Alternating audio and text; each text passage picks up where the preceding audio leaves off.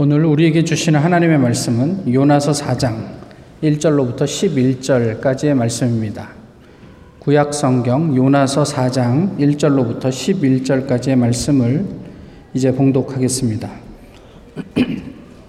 요나가 매우 싫어하고 성내며 여호와께 기도하여 이르되 여호와여 내가 고국에 있을 때에 이러하겠다고 말씀하지 아니하였나이까 그러므로 내가 빨리 다시스로 도망하였사오니 주께서는 은혜로우시며 자비로우시며 노하기를 더디하시며 이내가 크시사 뜻을 돌이켜 재앙을 내리지 아니하시는 하나님이신 줄을 내가 알았음이니이다.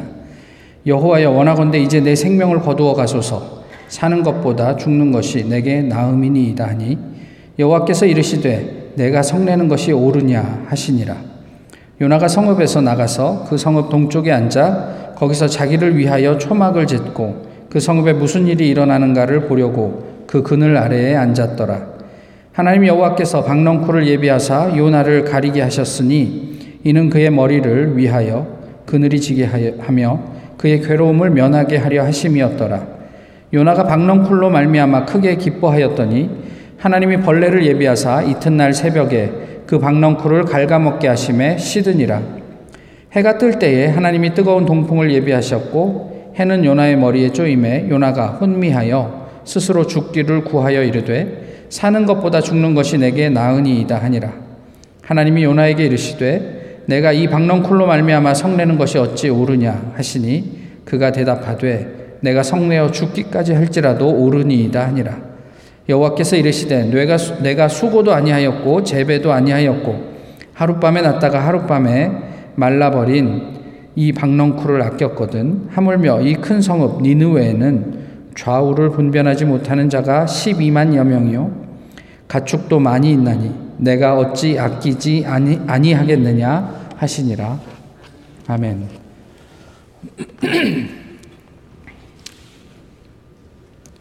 어, 미국 남침내 교단에서 뭐 실태 조사를 좀 해서 내놓은 몇 가지 요약입니다.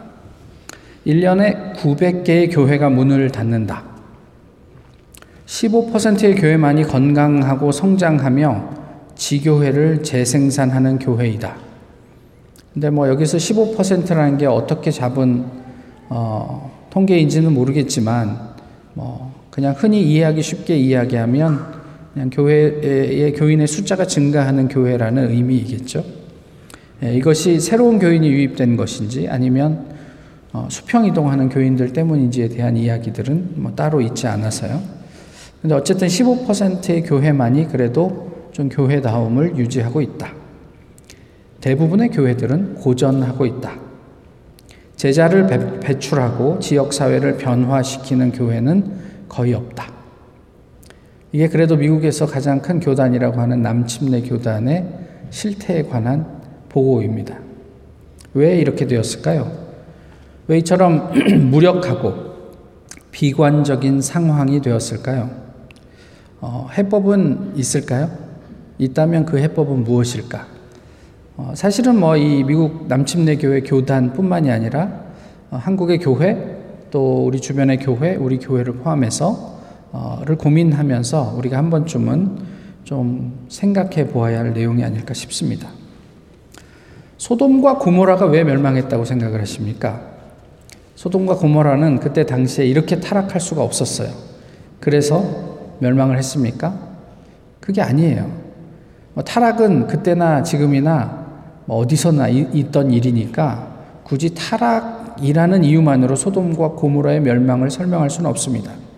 소돔과 고모라의 멸망은 왜 일어났습니까? 의인 10명이 없어서 일어났습니까? 그것도 아닌 것 같아요. 소돔과 고모라는 한 사람의 의인이 없어서 멸망했습니다. 사실 아브라함이 롯을 생각했지만 하나님한테 이렇게 여쭙습니다. 하나님, 그 성 안에 50명의 의인이 있다면 그래도 그 성을 멸망시키겠습니까? 이거는 정의롭지 못합니다. 그러니까 하나님이 50명 있으면 내가 그 성을 사하지. 그런데 이제 아브라함이 또 그럼 45명은 어떻습니까? 45명도 오케이. 40명, 30명, 20명, 10명. 왜요? 그냥 한 명 물어보죠. 왜 안 물어봤을까요? 아브라함은 알았던 거예요. 없구나. 더 이상 물어볼 필요가 없구나. 네. 하나님은 아브라함의 마음을 아시고 롯을 구원할 수 있는 방법을 가르쳐 주셨던 거죠.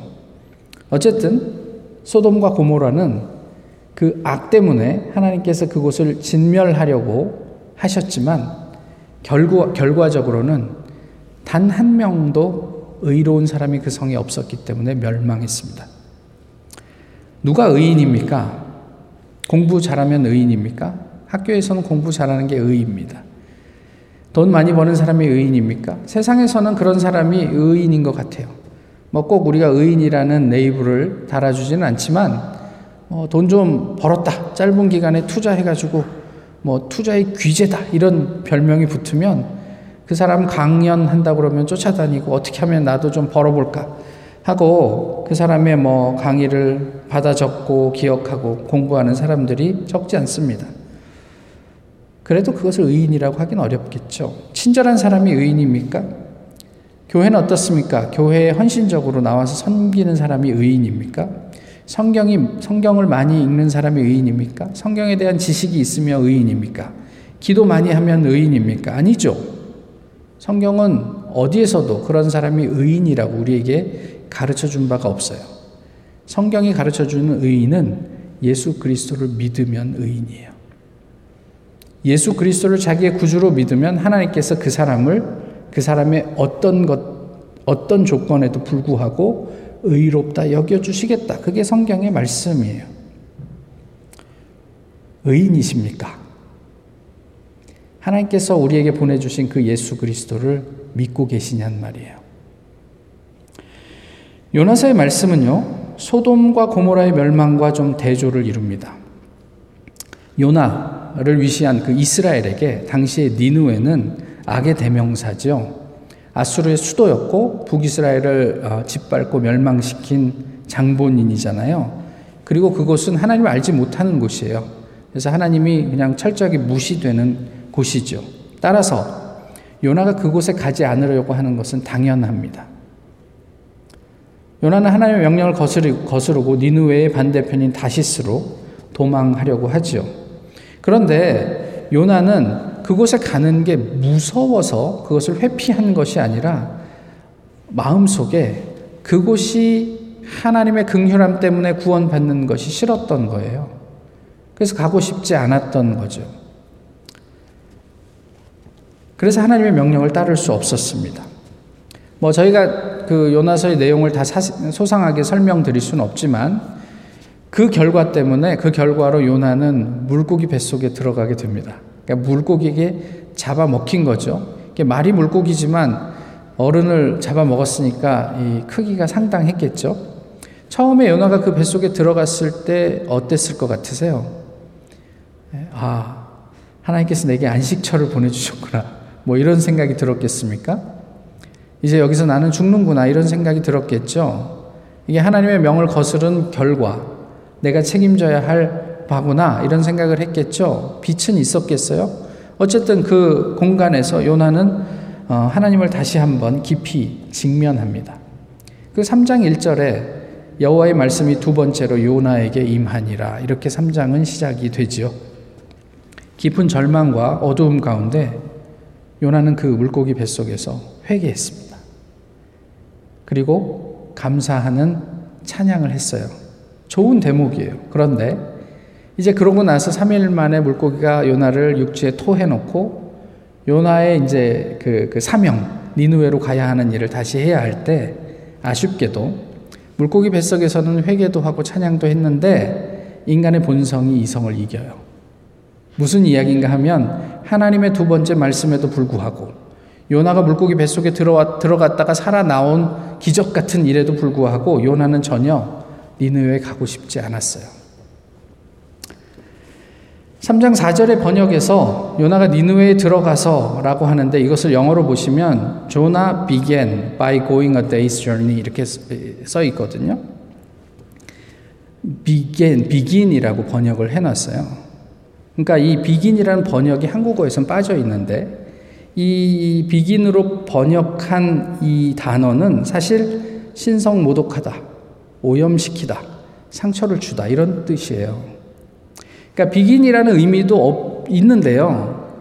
어, 제 생각에 그렇게 번역하기보다는 좀 분위기를 살려서 번역했으면 어땠을까? 뜻이 없는 것도 아닌데 그래서 제가 그냥 이렇게 한번 생각을 해보았어요. 요나가 하나님의 뜻에 제대로 순종하지 않고 그 성에 들어가서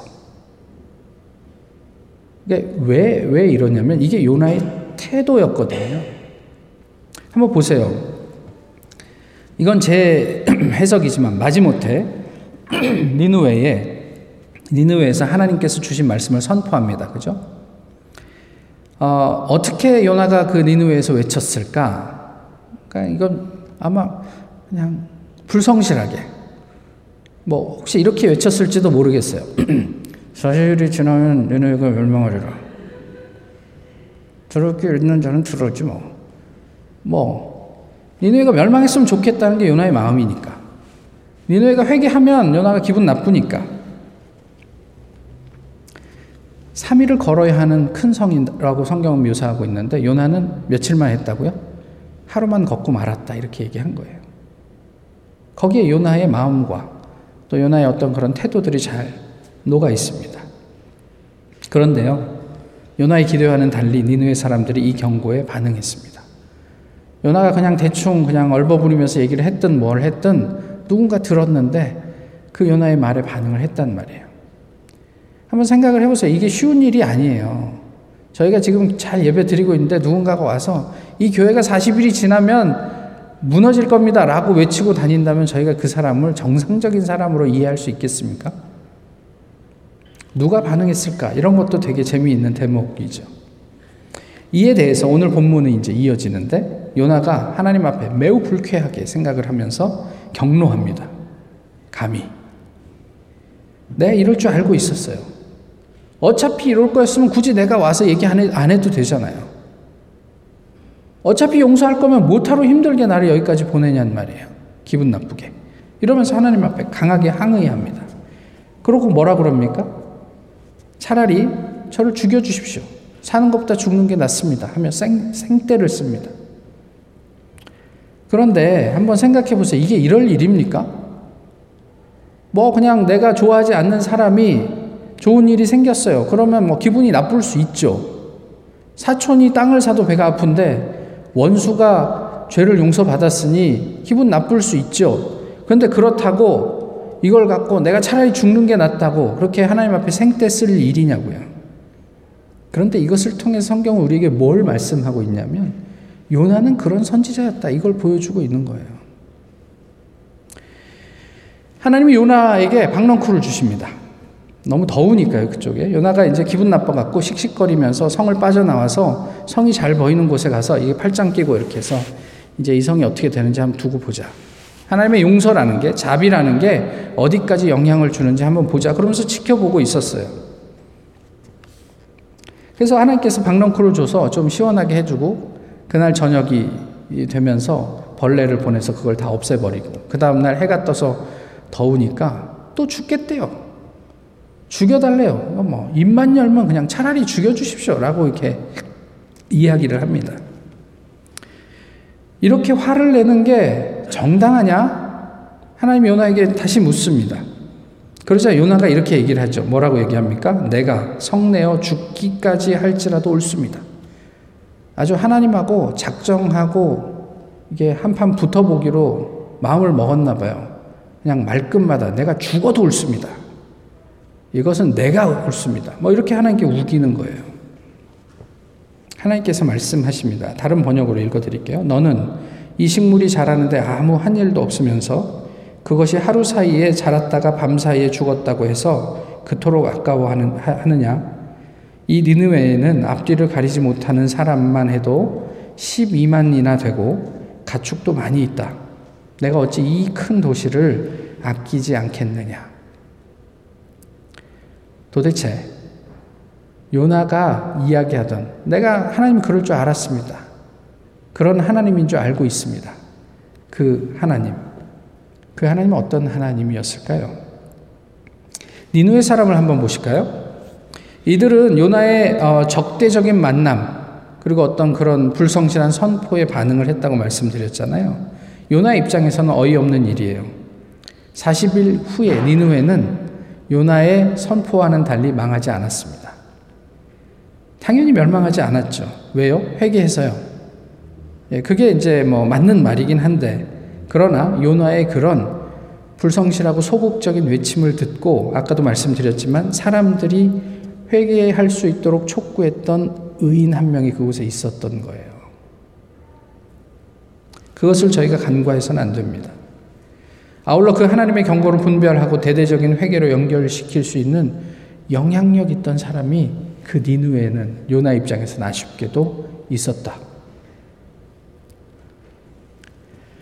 이 사람, 그 의인이 결국 곧 멸망하게 될 큰 성읍 니누에를 구원했습니다. 니누의 사람들은 3장 5절에서 하나님을 믿고 그렇게 구원을 받았다. 성경은 묘사하죠. 요나에게 돌아옵니다. 요나는 자신의 경험 가운데 하나님을 자기 뜻대로 재단했습니다. 뭐 그냥 자비로우시고 뭐 은혜로우시고 뭐 이런 분이시지. 그래서 얘네들을 용서하시지. 뭐 이런 그래서 기분 나쁘지. 뭐 그런 정도로만 하나님을 이해했어요. 역설적이게도 그 악한 성 니누의 사람들은 순수하게 하나님을 믿었다. 성경은 그렇게 이야기하고 있어요. 요나는 하나님과의 관계에서 잔뼈가 굵은 그래서 하나님의 택함을 받은 선지자였어요. 그런데 하나님을 부분적으로 이해하는 그런 사람이었다면, 그래서 하나님의 명령에도 순수하게 따라갈 수 없는 그런 사람이었다면, 그 악하다고 규정하고 저 성은 구제불능이야, 구원받을 수 있는 성이 아니야, 라고 규정했던 그 성 사람들은 하나님의 선포를 듣고 순수하게 그것을 믿음으로 받아들였다.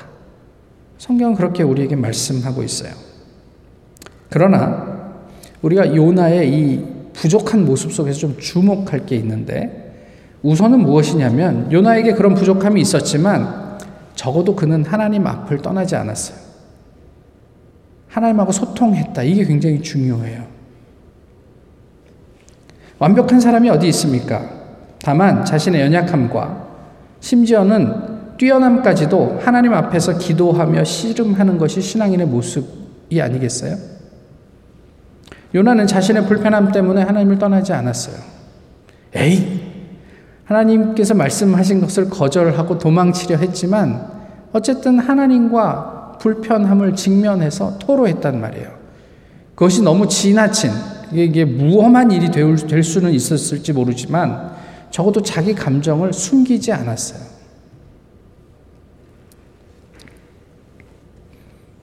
감히 하나님께 있는 대로 분을 내며 대들었습니다. 그렇지만 그는 여전히 하나님 앞에 서 있었어요.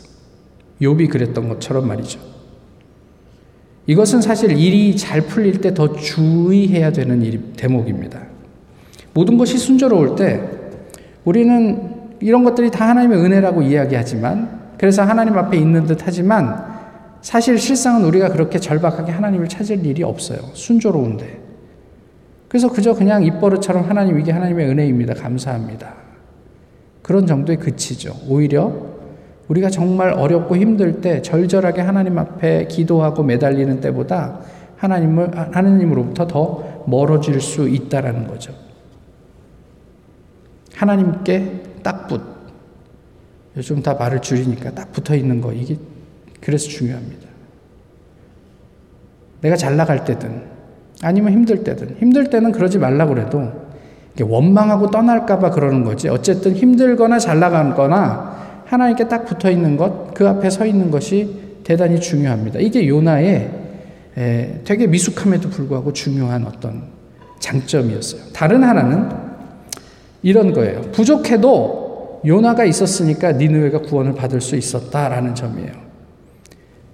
인간의 성숙과 관계없이 신앙생활의 연수와 상관없이 나의 어떤 그런 헌신, 기꺼움과 무관하게 하나님은 하나님 앞에서 씨름하고 소통하는 사람을 통해 일하시고 그 사람이 부족함에도 불구하고 그 사람을 통해서 구원을 누리게 하실 수 있는 분이다. 성경은 우리에게 그걸 가르쳐 줘요. 요나가 완벽한 선지자가 아니에요. 세상에 완벽한 목사도 없어요. 그럼에도 불구하고 하나님께서 그 사람이 적어도 하나님 앞에 정직하게 하나님과 소통하고 하나님 앞에서 자기의 문제를 놓고 또 여러 가지 문제를 놓고 씨름하는 사람이라면 그럼에도 불구하고 그 사람을 통해서 세상을 구원하실 수 있는 분이라는 점을 성경이 가르쳐 주고 있는 거죠.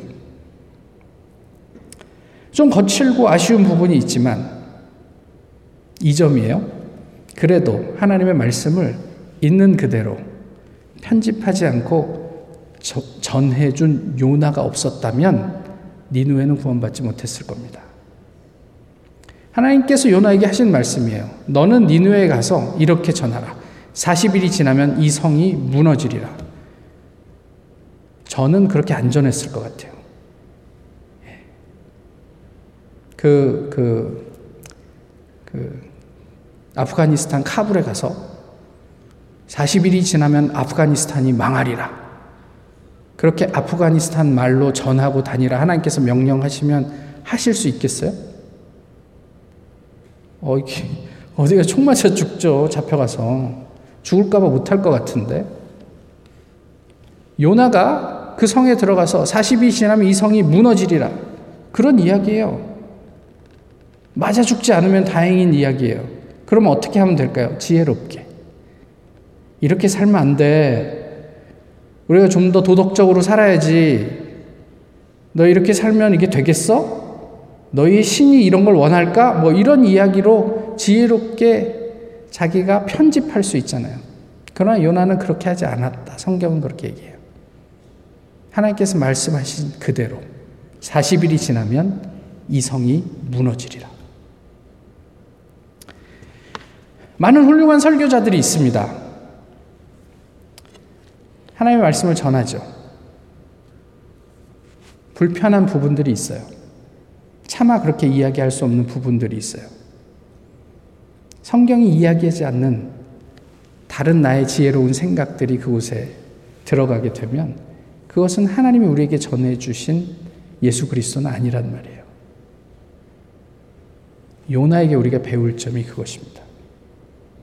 이 두 가지, 하나님 앞에 철저하게 붙어 있는 것과 하나님께서 나에게 주신 그 말씀을 그냥 내 목숨을 걸고라도 전하는, 그대로 전하려는 그것이 요나의 강점이었어요. 어쩌면 그것 때문에 하나님께서 요나를 사용하셨는지 모르겠습니다. 니누의 사람들이 돌이키자 하나님도 돌이키셨습니다. 근데 한국어로는 돌이키다라는 단어로 번역했지만 이 두 단어가 다릅니다. 니누의 사람들이 돌이켰다 하는 것은 back을 의미해요. 그래서 back, 뭐 선회했다, 회심했다, 예, 뭐 이런 이야기예요. 하나님께서 그래서 그들을 보며 회개하고 뉘우치고 기도하는 그들을 보며 하나님께서 have compassion 하셨다. 이런 얘기예요. 이게 아버지의 긍휼입니다. 멸망시키려고 작정했지만 그들의 돌이킴을 보시고 하나님께서 컴패션이 있었다. 예수님께서 가지셨던 그 스플랑크니조마이가 하나님에게 있어서 그들을 품어주시기로 하셨다. 어떤 시인이 딸을 위한 시를 썼습니다. 한 시인이 어린 딸에게 말했다. 착한 사람도 공부 잘하는 사람도 다 말고 관찰을 잘하는 사람이 되라고. 겨울 창가의 양파는 어떻게 뿌리를 내리며 사람은 언제 웃고 언제 우는지를 오늘은 학교에 가서 도시락을 안 싸운 아이가 누구인가를 살펴서 함께 나누어 먹으라고. 이제 요나는 하나님의 긍휼을 정말로 알게 됐을까요? 우리는 요나를 만나고 성경을 만나면서 하나님의 그 긍휼하심, 그 무한한 자비를 제대로 알고 있습니까? 한 교회 사가, 신학자가 이런 글을 썼습니다. 우리 주변에는 엄청나게 큰 문제들이 많지만 내가 가진 능력이란 돈은 너무 적다. 정치, 경제, 환경, 전쟁, 무주택자, 가난, 성매매, 한국교회 개혁, 한국교회사 분야 확립 등 어느 것 하나 내가 어떻게 해보기에는 너무 큰 문제들이다. 쉬운 해결책은 그것이 내 문제가 아니라고 외면하는 것이다. 그러나 내 주변의 문제들은 내가 비판할 일이 아니라 내가 응답해야 할 주제요. 내 믿음을 드러낼 공간이다. 강력한 도전을 보면서 우리는 이렇게 기도할 일이다. 주여, 원하시면 주의 계획 안에 저의, 저의 미래를 포함시켜 주세요. 요나에게 니누에는 비판의 대상이었습니다. 비판의 문제였죠. 하나님은 요나에게 아니야, 니누에는 나에게 응답해야 할 문제야. 이렇게 설득하셨습니다. 현실의 문제 때문에 우리는 자주 이 응답을 망각합니다. 그리고 더 자주 가장 쉬운 해결책을 선택합니다. 그것은 내 문제가 아니야. 내가 해결할 수 있는 일이 아니야. 우리가, 우리 교회가 감당할 그런 사안이 아니야. 이런 쉬운 해결책을 선택합니다. 요나를 보면서 우리 스스로 한번 질문을 해봤으면 좋겠어요. 나의 니누에는 어디일까? 우리가 정말 가기 싫은 그 니누에는 어디입니까? 혹 불편하거나 미워하는 사람이 있습니까? 그것이 우리의 니누웨입니다. 가고 싶지 않은 곳이 있습니까? 역시 니누웨입니다. 하고 싶지 않은 일이 있습니까? 하나님께서 부르실 거예요. 어떻게 응답하시겠습니까? 우리는 고래 뱃속에 들어가게 될까요? 아니면 순순히 니누웨에서 서, 니누웨에 서게 될까요? 그것은 내 문제가 아니야 라고 생각하며 외면하게 될까요? 아니면 주여 주의 계획 안에 저의 미래를 포함시켜 주십시오 라고 기도하게 될까요? 가지 않으면 우리 자신은 물론 교회도 쇠락하게 될 것입니다. 미국 남침로 교회 대부분의 교회처럼 말이죠. 가면 교회와 세상을 살리는 한 사람의 의인, 그런 공동체가 될 수 있습니다. 나중에 우리가 이 땅에서의 소풍을 다 마치고 하나님 앞에 돌아갈 때 그 하나님 앞에서 무슨 일로 가슴이 뛰게 될까요? 기도하겠습니다. 잠시 오늘 말씀을 생각하면서 어, 침묵 가운데 기도하도록 하겠습니다.